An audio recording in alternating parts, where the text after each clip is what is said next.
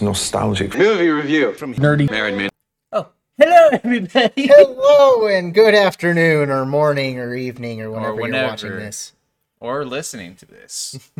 you might not want to see my ugly face. That's fine. I get it. It's, it just makes me a little sad. But this is new and nostalgic movie reviews from Nerdy Married Men. We are both nerdy and married. Yes, we are. I'm Steve McGee. I'm David Olivier. And Welcome. Each week, we like we always talk about, uh, we review a movie, and we tell you what movie we're gonna review, so you guys can watch along with us. And then we go and tell you all the things we like about it. We talk about the cast, we talk about the uh, Rotten Tomato score, audience and critic, tell some fun facts, some highlights, some downfalls, and we give our scores, and then a spoiler and ending review. Yeah, and uh, obviously t- today uh, we are talking about Thor: Love and Thunder. Yes, which was initially David's a good pick movie. As you'll learn, that has shifted a little. Yes. So, this is a movie we were really excited about. Obviously, it's a new movie. It's not as new when this podcast actually comes out for you guys, but it's still probably only like a month and a half or two months out. Yeah. Uh, would you like to read the plot synopsis? Sure. Thor enlists the help of Valkyrie, Korg, and his ex girlfriend Jane Foster to fight Gore, the God Butcher, who intends to make all the gods extinct. Really uh, short synopsis there. It, it It's pretty accurate. yeah, but- pretty accurate to the movie. Um, it's not a bad movie. It's also not an amazing movie. Um, the cast in it, we got uh, of course Chris Hemsworth returning. Uh, got Natalie Portman. Whoop, Uh, whoop. so good to see her back on screen. yeah. Looks like she really enjoyed this role. Uh, we got Christian Bale, the the man, the myth, the legend. He Yes. is just phenomenal as Gore. We'll go back into that. Yes. Uh, we got Tessa Thompson returning, and then Taika Waititi uh, as Korg, and then Uh. fun fan pick. I don't know. Fun. Fun is a word. ah, Uh, Russell Crowe as Zeus, and This it is uh, awful. yeah. Uh, I am not gonna sugarcoat this at all. Russell Crowe should not be in the MCU, and Russell Crowe as an actor in recent years has downfalled hard. I hated him in Les Mis. I hate him in this. He uh he looks like he was having fun with the role, and originally from the trailers, I was I was okay with Zeus, and they they made a mockery. It they, they made a joke about it, and Yeah. it just it's it doesn't go over well. no. This is uh of course 2022 movie just came out PG-13. It clocks in at just under two hours, hour 58 minutes. For this movie, it's got a Rotten Tomato score of 66%, which I think is the second or third lowest Marvel rated movie. It's pretty down there for the Marvel movies. and then a 70, 78% audience score, which I don't know how all- the average audience score is that high. Besides the Taika Waititi lovers. Yeah, and probably a mix of, you know, Chris Hemsworth and, I mean, uh, uh, this movie definitely has divided audiences. You know, some people actually, you know, really love it. Some people really hate it. I'm kind of, I'm in the middle. I'm a little bit. I I, li- I think I liked it more than I hated it. I th- I probably liked it more than Steven liked it. There's Um, one of the things that, uh, sorry, I don't mean to. No, no, you're good, you, you're good. One of the things that I've kind of noticed is Phase 4 has been severely divisive with every one of the movies. It has. Like it's the same thing with Multiverse of Madness. Mm-hmm. Um, even No Way Home had a lot of divisiveness towards it. Like not as much. Obviously, that one's still looked at as one of the greatest.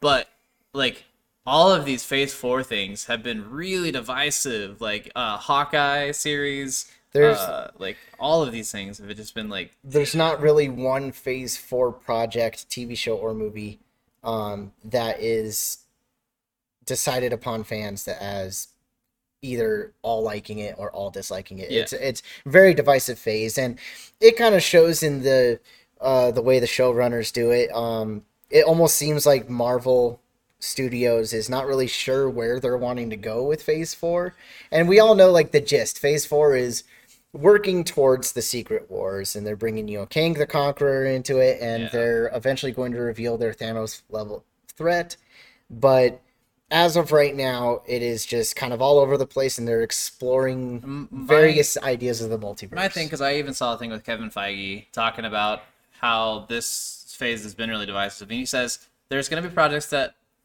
like really work well and mesh with each other and have a lot of coherency between the two, and then there's got to be ones that are going to be standalone, like Moon Knight, like and stuff is right now. Um, so a lot of these things are going to have some interweaving, and some of them aren't. And I think a lot of a lot of the things that is is I think the fans are really drastically making these worse than they are because they're expecting them to be all Thanos level Infinity Saga films. Well, when like if you look back at phase 1 and phase 2, there were some shit movies in those phases too. Yeah, and it got to give Marvel credit. They they are working hard, and some of these movies do feel by the numbers for some people. But honestly, as I mean, I'm kind of a Marvel super fan over here, but uh, so I have a little bi- bias. But yeah. I I do think it has potential, and there are parts in every project that Phase Four has produced has some really good moments. Moon I don't Knight, think there is think, one that has amazing. I no good moments. Moon Knight for me is one of the best. Um WandaVision is up there. And I, I, I when it, on the movie side of things, I loved Shang Chi. Oh, Shang-Chi's Great amazing Film. It, I feel like that one kind of brought me back to the feeling that some of the Phase One films had, like Iron Man, Captain America, and I mean I know that's kind of putting it up on a pedestal a little, but I, I think that Shang Chi was a genuinely I think you're right great to do film. so. Like one of the things that Marvel's really docked for in a lot of movies is how much their action scenes are cut and edited to shit. And if you watch a lot of like foreign action movies, a lot, especially a lot of movies like The Raid and The Raid Two, Yep. and stuff like that, you see these action scenes in Nice movies or any takes. or any uh, Jackie Chan movie even Mm-hmm. where these action scenes they're actually hitting they're actually fighting it's actually choreographed. It's not a cut between each punch. Like there shouldn't be 10 cuts as i swing my arm. Like i know that arm didn't make contact. You didn't show contact. Like show me something. You have all this cg work that is some of the best cg work we've ever seen and you can't even make a fight. Like and that's what shang-chi did that i think is the big highlight of what that movie is the way it is is the fight scenes in the movie were extremely well choreographed. Like that bus fight scene is one of the best fight scenes in all of Marvel. In all of Marvel, like ever. Yeah, it's it's a phenomenal fight scene, and I'm getting back into Thor with fight scenes, like kind of bouncing into the uh, the highlights. yeah. This movie does have decent fight scenes. They're they're not amazing, but they're not bad. They're, Um, but uh, I guess I'm kind of uh, fast forwarding a little. I, I will say, like for highlights for me, the camera work and the aesthetics in this movie are fantastic. Oh yeah, There's- the cinematography is great. fucking uh, the the the fight they have. We'll go a little bit more into it in the spoilers, but they fight they have on the dark planet On the moon there. on the moon Mm-hmm. where everything's black and white, but when they're doing stuff, it's shining colors. It is It is gorgeous. Visually beautiful, What just the very fuck? nice. Like that is one of the best scenes I've seen in Phase Four. and we will we will definitely i have kind of a an idea about that once we get in the spoiler talk we'll talk about that Yeah. but i think that's it is a great scene Um, there is a lot of things like when they were showing uh where all the gods were, and they were showing all the different gods. There's a part of me because I'm a big uh, fan of the game Smite, Battleground of the Gods, where it has all these gods from all these different pantheons. So I was like, oh, that's Guan Yu. Oh, that's that person. Oh, that's that person. And I was like, oh my god, like they they made so many iconic characters, and they made them look so well that I recognized a lot of them just in the backgrounds oh yeah and it was it's really, cool. Um, so there are some good highlights for this movie. There's some things like the title of this movie being what it is, and the, we'll get into that in the spoilers. Is annoying to me. yeah the movie definitely had a, a few downfalls definitely some of the uh, too much comedy a lot of the comedy fell flat um I do not like Taika Waititi's comedy very much. His comedic style, like I, I one of the people that I didn't like Ragnarok as a lot much as a lot of people, but I'm also a Planet Hulk lover, who was really pissed that they tried to shoehorn that into a Thor movie, and didn't even bring Beta Ray Bill in. they had a statue of him they did. uh but yeah the hit the comedy is definitely hit or miss. So they they took the comedy from thor ragnarok which i actually really liked but they decided to dial it up to 11 and they just put way too much comedy into it. And uh, a lot of that a lot of the jokes fall so flat and a lot of the jokes are reused way too many Way too times much, yeah. like they they play a joke and i guess they thought that joke was funny so they were going to say it 8 10 20 more times Well, and I will say one thing that I absolutely hated about this movie is they just had Thor go through such a character arc in the last three movies and in the Infinity Saga to have him return to even dumber than Thor 1. Yeah, he uh, his char- he unlearns all of his lessons. He becomes just a dumb jock that you know in in the first Thor in the beginning, he was a gung ho fighter that didn't care about his surroundings. He just wanted to win the battle and he Yeah. didn't care how much destruction he caused. And they really showboated that here. His character is just they dumbed him down and he does not care about anything else around him. He just cares about himself looking cool. and it's bad. Like I could not stand Thor in this entire movie, and this is a Thor film that I didn't care about the main character. I I honestly couldn't care less about Thor right now. And him, Chris Hemsworth, talking about being he wants to be in more movies than Hugh Jackman as Wolverine. And I'm like, no, I do not want to see you in nine to ten different films, especially if you're gonna keep going down this path. Like, if you're gonna make him this dumb, uneducated Thor who didn't learn anything from all the lessons he learned, watching his brother, watching his friends, watching his entire mythos get destroyed, See, having I- Ragnarok happen, like having all this stuff happen, and you're still gonna be this piece of shit, and even worse than the first time we saw him. See, and I, I agree, both agree and disagree with that statement because I, I do want to see Chris Hemsworth as Thor return many more times because I love Thor as a character and I think Chris Hemsworth does a really good job. He enjoys the role. I do think his character needs to be done justice in the next iterations, though. He he gets dumbed down, like you said, but the when he returns, I just I want to see Thor rise up again because he is a great character and Chris Hemsworth is phenomenal. I can't speak highly enough. Yeah, and l- let me reiterate this. I wasn't saying that I don't think Chris Hemsworth is good as Thor. I think this rendition of Thor was god awful, and I do not want to see this Thor come back. Oh, absolutely. But if we go back to Infinity War Saga Thor, oh I'm yeah, all for it. fantastic. Like he, Like- he shows his experience, what he's learned. He's He is perfectly cast as Thor. yeah. And Natalie Portman, I loved her in this movie too. She actually has something to do in this movie. Yes. as opposed to the first two movies where she's kind of there and kind of helping out. This one, she actually had much more to do, and uh, she actually does, you know, Lady Thor, or I guess in this it's Mighty Thor. Yeah. She does it justice. She does a good job. Um, the the story itself does not do Mighty Thor Yes. justice, but she does a good job, and I think it looks like she is just she's giving it her all, and she looks happy to be back in the yeah. role. It's And great. It was it was really awesome, really pleasant surprise, like getting all of that. I think Christian Bale kills it as Gore the God Butcher. There's a couple of scenes we'll have to talk about in the spoilers that I didn't like Gore, but there's a lot of Gore in this movie that I loved. It was deep, it was dark, it was beautiful, it was it was what it needed to be, I'd say every scene with Gore, minus a couple, probably the same ones. probably. Uh, but Christian Bale kills it. I, I love you know Gore the God Butcher as a character is really cool, and honestly, I feel like the movie just does not have enough of him. I feel like they, Yes. they it feels like they cut scenes of Gore out. It just it's not enough Christian Bale. I feel like they could have done so much more to make the character hit harder and Yeah. just be more enjoyable. Well, and one of the things, which this is kind of spoiler territory ish, but not really, it doesn't show him killing many gods.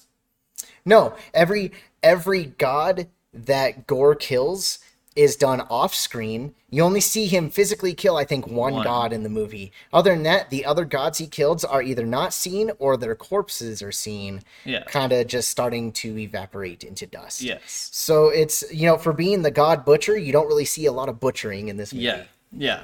That was my biggest downfall with the movie, honestly. I just wanted to see more of that because you got this character who has this weapon that's so powerful it can kill gods and is terrifying all these gods, but you're not showing it. And you're only showing it creating creatures and not actually showing it being wielded and used. Exactly. So for more like some more of the highlights of character casting, I love the scenes we get to see the Guardians of the Galaxy in the movie. It was marketed as being a buddy As Guardians rom- of the you know, Galaxy movie. Exactly, but uh, uh, like a lot of people probably guessed, the Guardians are only in it for less than 10 minutes. They And- make an excuse for them to separate and the Guardians disappear forever. But the scenes they are in, the scenes might not be the greatest, but the Guardians are awesome. It's good Yeah. to see them on screen again. It makes me really excited for Guardians of the Galaxy 3. Yes. I just wish there was more of them. Even though this is a Thor movie, it would have been nice to see them have some dynamic.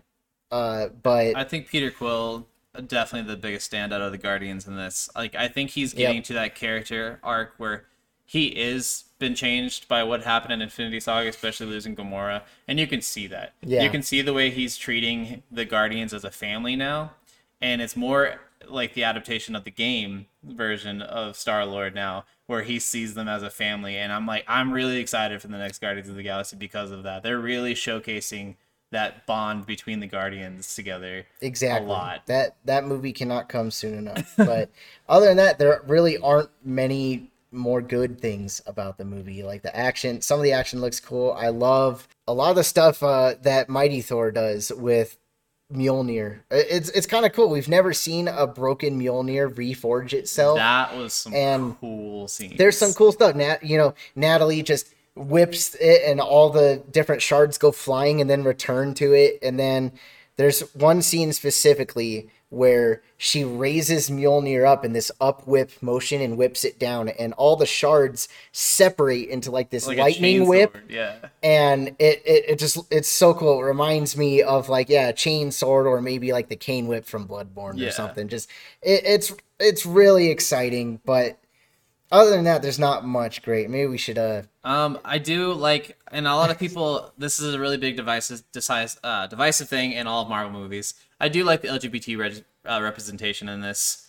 Um, both having Tessa Thompson's Valkyrie be uh, lesbian and having Korg be gay. I, I, I guess he's. Well, they're, like, they're not human, so I don't know if they're really gay, but like two the, men. the Kronan species. Yeah, the Kronan species is are. shown as being it's it's two male Kronans, I guess. Yes. It, it actually doesn't seem like there are female Female. Yeah. Kronans, but it's it's really cool, and they kind of have a little fun uh, thing at the end. I don't know if we want to talk about this now or not, but the spoilers as far as Uh, Korg. we we can a little bit later, but uh, one of the things that I loved there's a little interview when they were talking to Taika Waititi and Natalie Portman, and they're like, so, um, with a lot of like some of the cast and stuff being gay and like you solely supporting the gay cast, like how gay is this movie? And Natalie Portman's like, should I tell them? And Taika Waititi's like, yeah. And she's like. It's super gay. I, I thought that was a really funny thing. Like Taika Waititi really put this out there as this is a really gay movie, and there is a lot of representation in this movie that I thought did really well. It wasn't as shoehorned as some of the other scenes in some of the other Marvel movies was, and it felt natural. Like It made it feel like part of the universe where it's not just uh we're putting it in there to mark the Appease, yeah. checkbox to appease the fans. It, it seems like the representation in this movie is actually part of the universe. Uh, yeah, like they just talk about it so nonchalantly in this with some of the characters. Like some of the talks between like Korg and Valkyrie and stuff about like her ex partner and stuff that died and stuff like that is really just like really good work there. Uh, I actually, yeah, that scene was really. Um, so I guess uh, we want to go into our ratings and then go into the spoilers. Yes, absolutely. Um, so I'm actually giving this a 64%. As you could tell, it's not much higher than I am number four for me. I think this movie has some good things and has a lot of good things going for it, but the downfalls of this movie are bad. They are so bad, I cannot move past it. This probably won't be a movie that I buy. This probably won't be a movie that I watch very often if I do rewatch this. I watch a lot of the Marvel movies over and over again, but this isn't going to be one of them that I do. Yeah, I'd probably give it a probably a similar score between between 65 and 69. I don't I wouldn't put it at a 70. I wouldn't give it a C grade. It's it's it's in the D category for me. Yeah. Um it it has, you know, it does have a lot of great moments and you know, I'd I'd rewatch the movie and I look forward to kind of picking it apart more whenever you watch it, but it's and dissecting it. But I feel like it does have a lot more strengths than people realize. A lot of people are focusing on the negatives, and I mean, though there are negatives, by opinion, there I I do think it's better than some people think. Um, I definitely like as far as the other Thor movies. I, hi- I put this higher than Thor two. The first Thor and Thor Ragnarok are better than this. Oh, definitely. I feel like this Thor actually uh, does an injustice to Thor one. Yeah. Because the the first Thor, you know, a lot of people complain about like the Dutch angles and some of the directing, and I, for one, I I think the first Thor is really good, um, especially compared to this one. Oh, it's yeah. just it's a it's a wonderful story, and I feel feel like people don't give that one enough credit. I, I agree with that. Um, so yeah, let's go ahead and go into the spoilers and stuff. All right, spoiler talk. Uh, so where do we start with this? Well, let's just start at the beginning. So with Thor and hanging out with the Guardians of the Galaxy, we talked about how we didn't like his character arc and how he's just kind of dumbed down, and it Yeah. really shows in his first scene. He is helping the Guardians to save this planet, and they have the setup buildings that are made out of crystal that are their It's you know, like their icons, church, is their- their altar, where they do all their worship and to their gods or whatever. And the enemies are taking control of that area and they're trying to help the planet. So Thor's like, I'm going to take out all the enemies. And he does. But in the process, he just has no regard for the buildings, destroys them all completely. yeah. It's a mess. And this is one of the things that lore wise for Thor, I I hated this next part. So the leader of that group is just trying to get Thor to leave. Like you caused enough destruction, just leave. Get rid of these goats that I don't want anymore. They're, these goats are nothing. That I don't care about them. They're annoying. You They're take given them. to him as gifts, but it's like a backhanded gift. Yeah. And the thing that sucks is those goats are actually in Thor's lore. Oh, in the comics, they're actually used for many things in Thor's comic book adventures and like transportation, and they, they have Yeah. a bigger part. And They in this, actually- they are reduced to a joke. They can actually fly by themselves. They don't need Stormbreaker to cause them to fly with them. They um, also they when they die, they just reappear. So he uses them as food a lot. And I thought with as much comedy as there was going to be in this, I thought at one point he was going to have to eat one of the goats, and he was going to cook one and eat one, and then it would uh, it, it just appears back next to him afterwards. And I hated that they did the screaming goat thing that has been popular since 2012. Yeah, they uh they brought the they made the goats screaming goats, and every time they are on screen, they're doing the screaming goat thing. And like fun fact about that, uh, Taika actually included the screaming goats because he saw the video. He discovered the screaming goat meme. He'd never seen it before, and he saw like you know like the Oh, Taylor Swift ones, the God. The one Taylor Swift song Trouble. Trouble. Yeah. Uh, he discovered those. He thought it was so funny that he decided to put it in the movie, and it It's a 10 year old meme. it it would have been funny once or twice. 10 years ago. But after the eighth time, Ugh, it- it's, it's so rough. annoying. It's- It's it's bad. the screaming goats is probably the worst part of the movie, and a lot of people probably agree.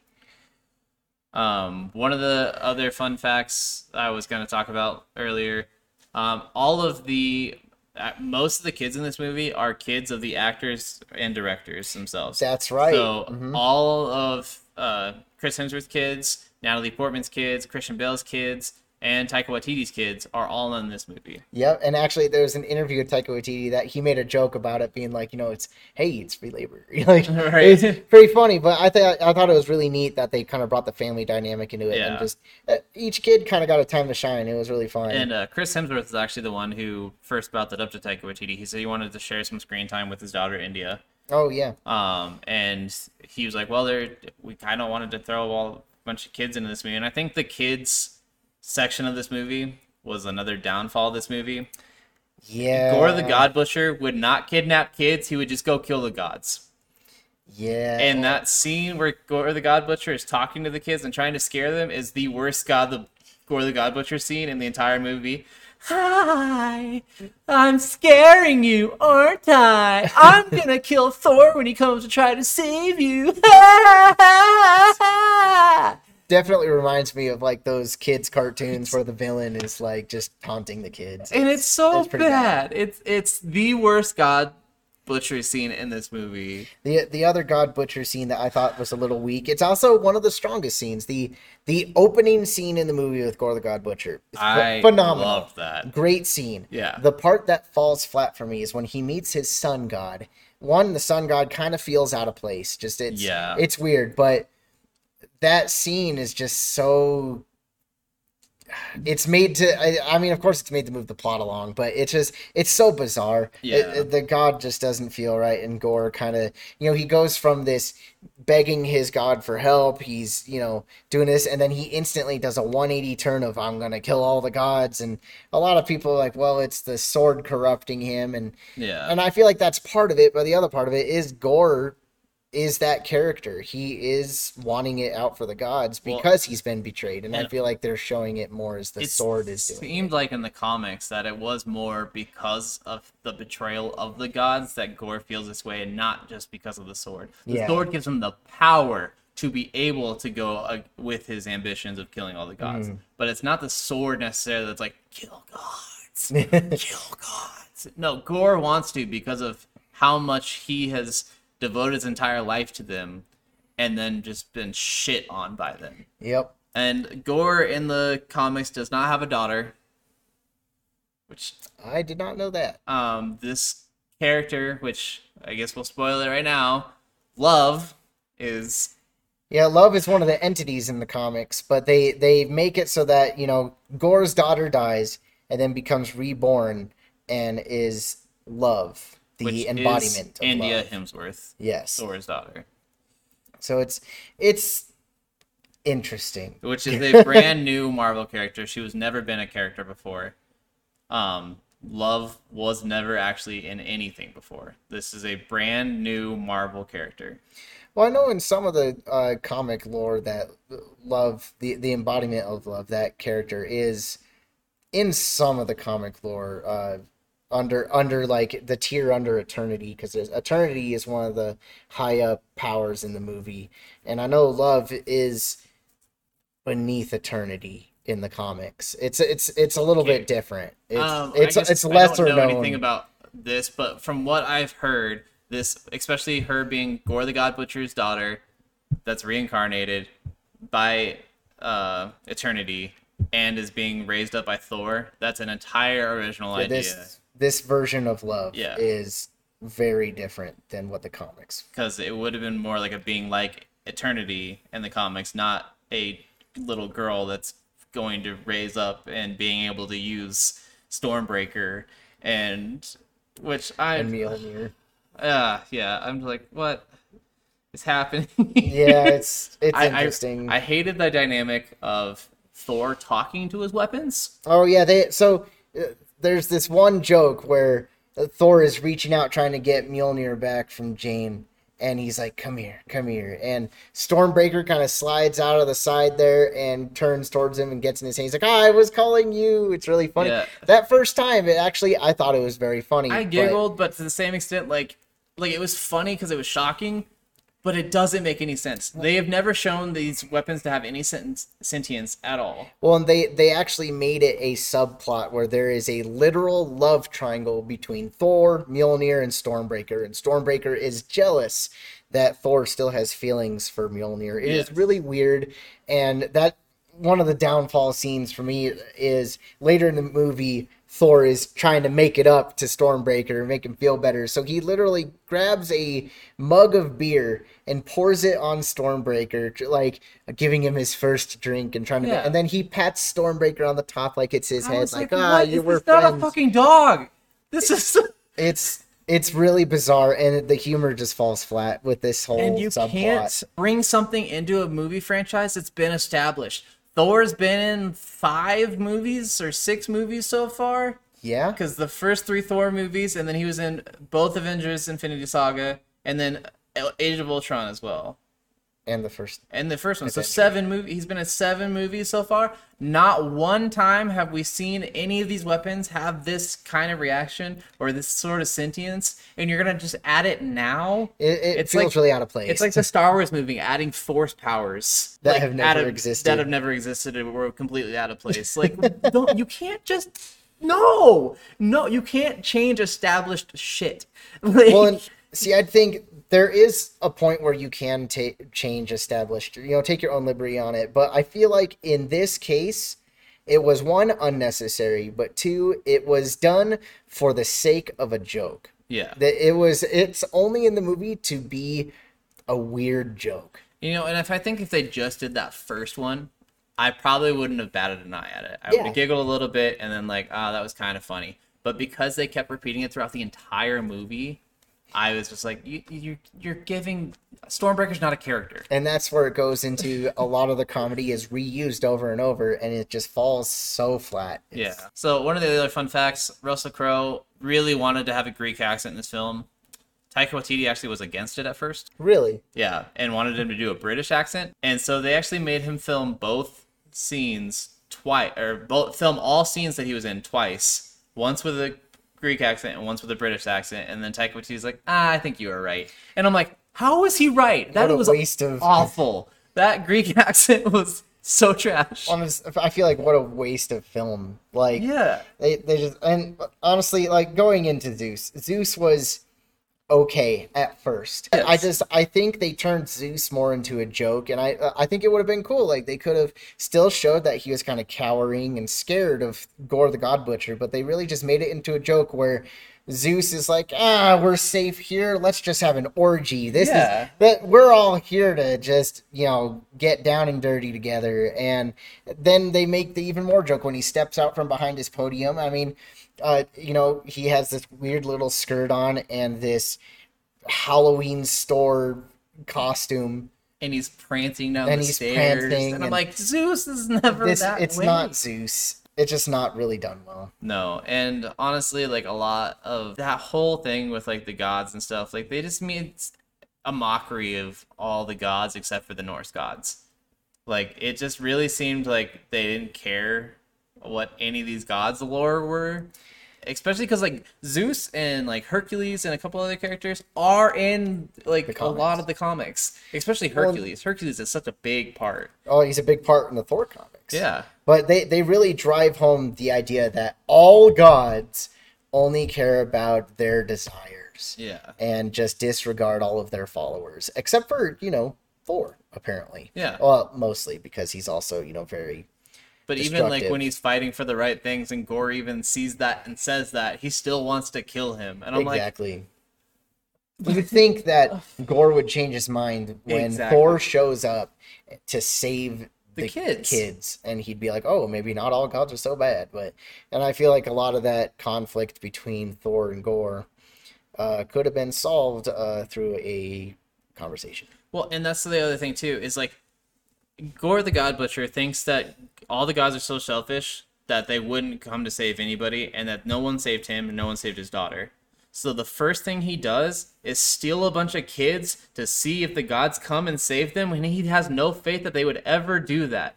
That is the biggest plot hole in this movie, and it bothers me to a core. I'm like, you wanted, you put this kid scene in here and put this plot hole in here just to have your guys' kids in this movie, and they didn't need to be in this movie.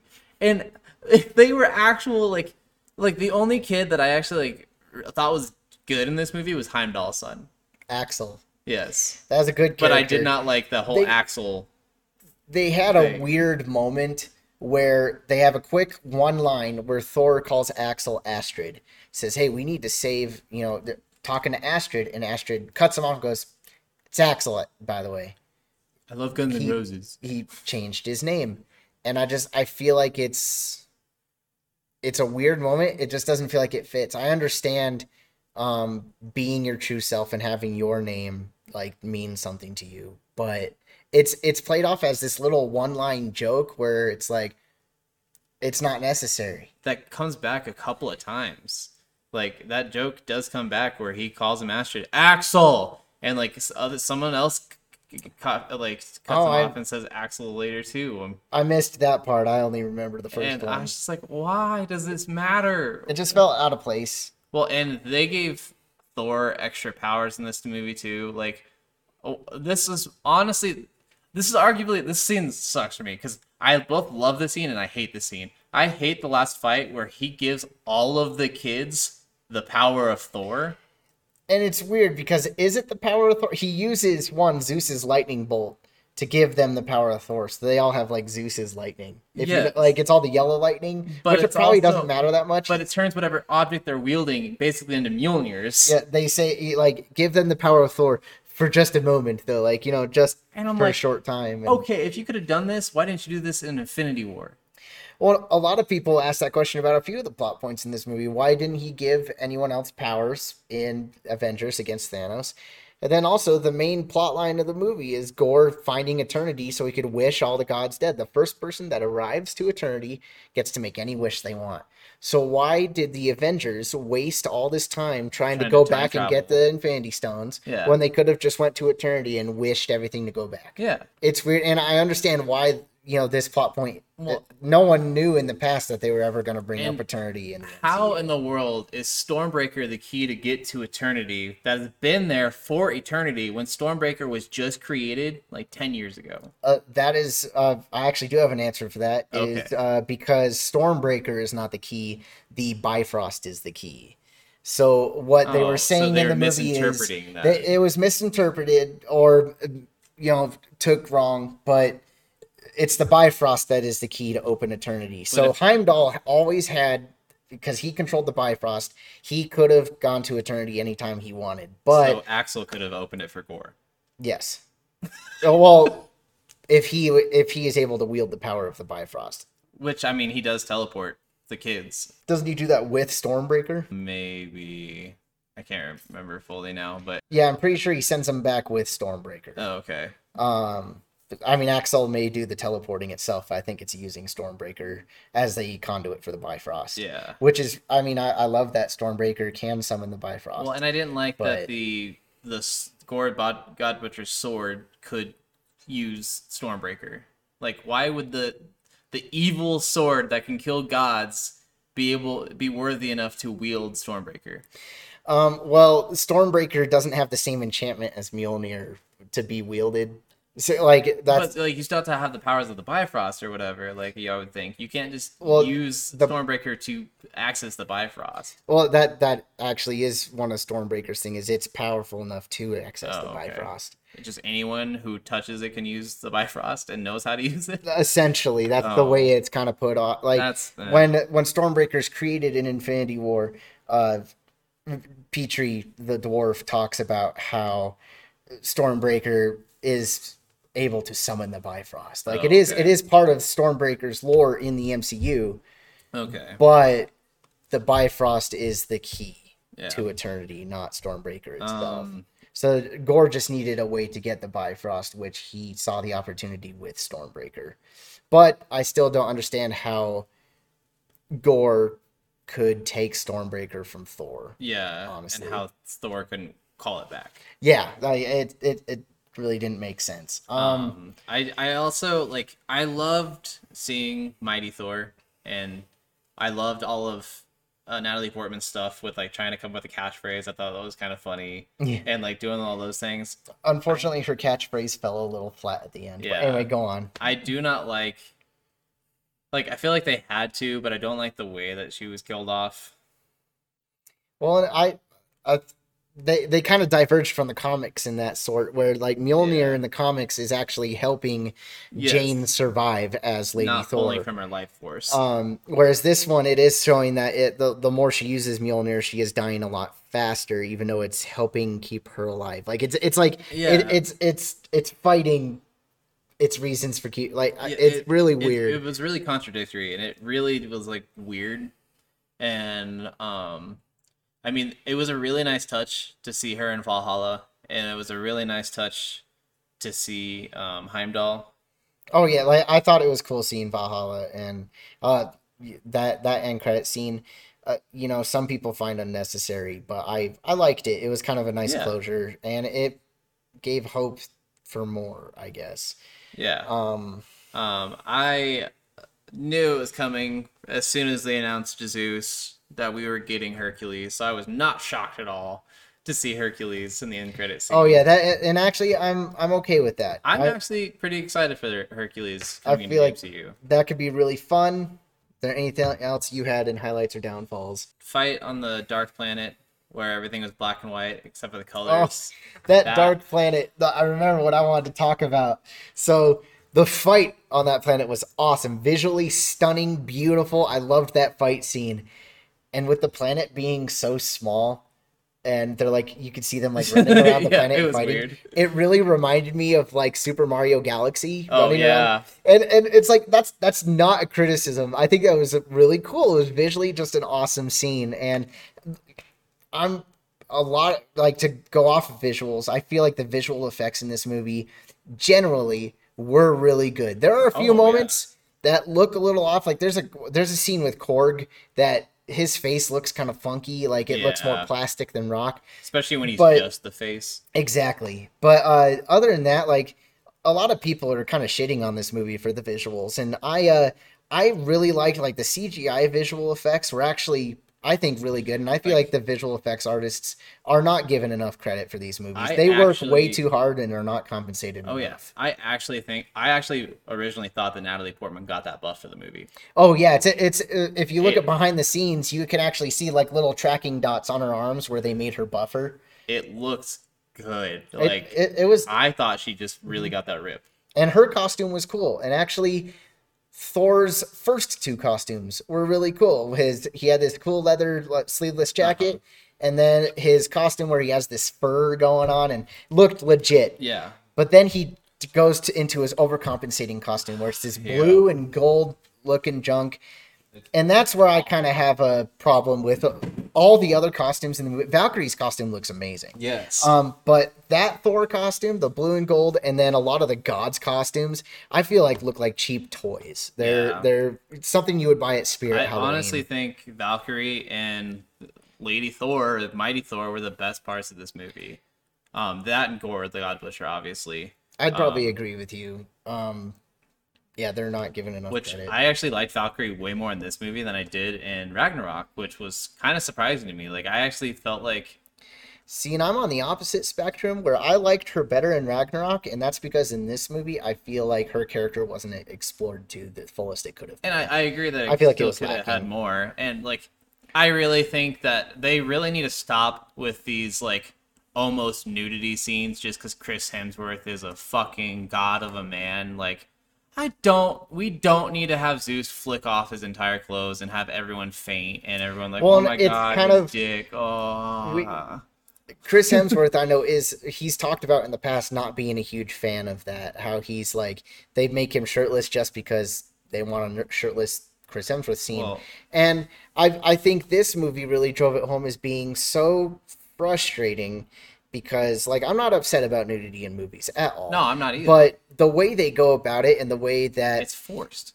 it's really forced and then also if you look at thor in that scene and then it, it shows the ladies of the scene valkyrie and lady thor and they are they are muted covered head to toe in like tarps Yeah. and i feel like it's there's a weird di- like imagine if it were the opposite let's say it was thor in the stands wearing a big old cape Yeah. and it was one of the women getting their clothes flicked off it would have been talked down about so badly Oh, yeah. by the media but since it's thor it's okay Well, and the thing is, is like, and they, Chris Hemsworth has talked a lot about this, like the workout regimen he has to do to get into the shape, and like going without water for two days before filming to get all of his like extra water weight to go down, so he looks even more muscular. i didn't know he did that that's insane that's so, like, unhealthy It like yeah, it's extremely unhealthy. Like Yeah. the the things like a lot of people are like, oh, they're making people do these like crazy things. I was like, have you heard what the guys have to do to get that ripped? Because it's ungodly. Like one of the my favorite interviews I heard recently was uh I don't know if you watched It's Always Sunny. Um, but Mac heard. from It's Always Sunny yeah when he got into this like huge rip shape. They did a, there was an interview where someone asked him like how do i get in shape like that? He's like all right here's the thing here's the thing all right. You, you, you like good food? You can't have it. All right uh, you, you like alcohol? You can't have it. Any drugs? Can't have it. You have a family? You can't see them. You, you have a job? Oh you can't have that either um, so you know the, the the workout trainer from Magic Mike, he needs to come to your house two to three times a day to force you to work out. You need to be doing all these workouts. You need to go without water before filming. You need to do this. You need to do that. You need to, and he just went on. He's like, you can't have a body like this. This is not a normal body. The amount of shit I have to do to get into this shape for your entertainment is not obtainable by a human with actual needs. It's it's not a realistic It's- yeah. depiction of how to get a body like that. yeah, which to get a body like that in real life, it takes a lot longer and it is a lot harder yeah. uh, to you know maintain for a person that is not being forced to do it in a limited amount of time Yes. for TV. Who's getting everything paid for them and doing all these training things and doing all these things like you're not gonna get a Thor body just because you want it. And I mean, they're they're working these actors and actresses to the bone, and it's uh, event. It's probably going to kill them instead of actually make them healthier. But, Yeah. Um, the, my last downfall of the movie, uh, kind of ended on a for downfalls anyway. Uh, I like that they brought back Luke Hemsworth and Matt Damon. Yeah, I loved that. I, I love that they brought them back. I thought that scene was great because I loved it in the Ragnarok film, kind of giving us a little plot summary of what happened in the last movie. But the part that drove down that Melissa scene for McCarthy me, oh. Melissa McCarthy busts through, and I'm just like, damn it. I, I thought it was still entertaining, She's- honestly. Like and I like as an actress, I I like a lot of her comedy stuff. Like I thought in Identity Thief she was hilarious and she has a lot of good moments.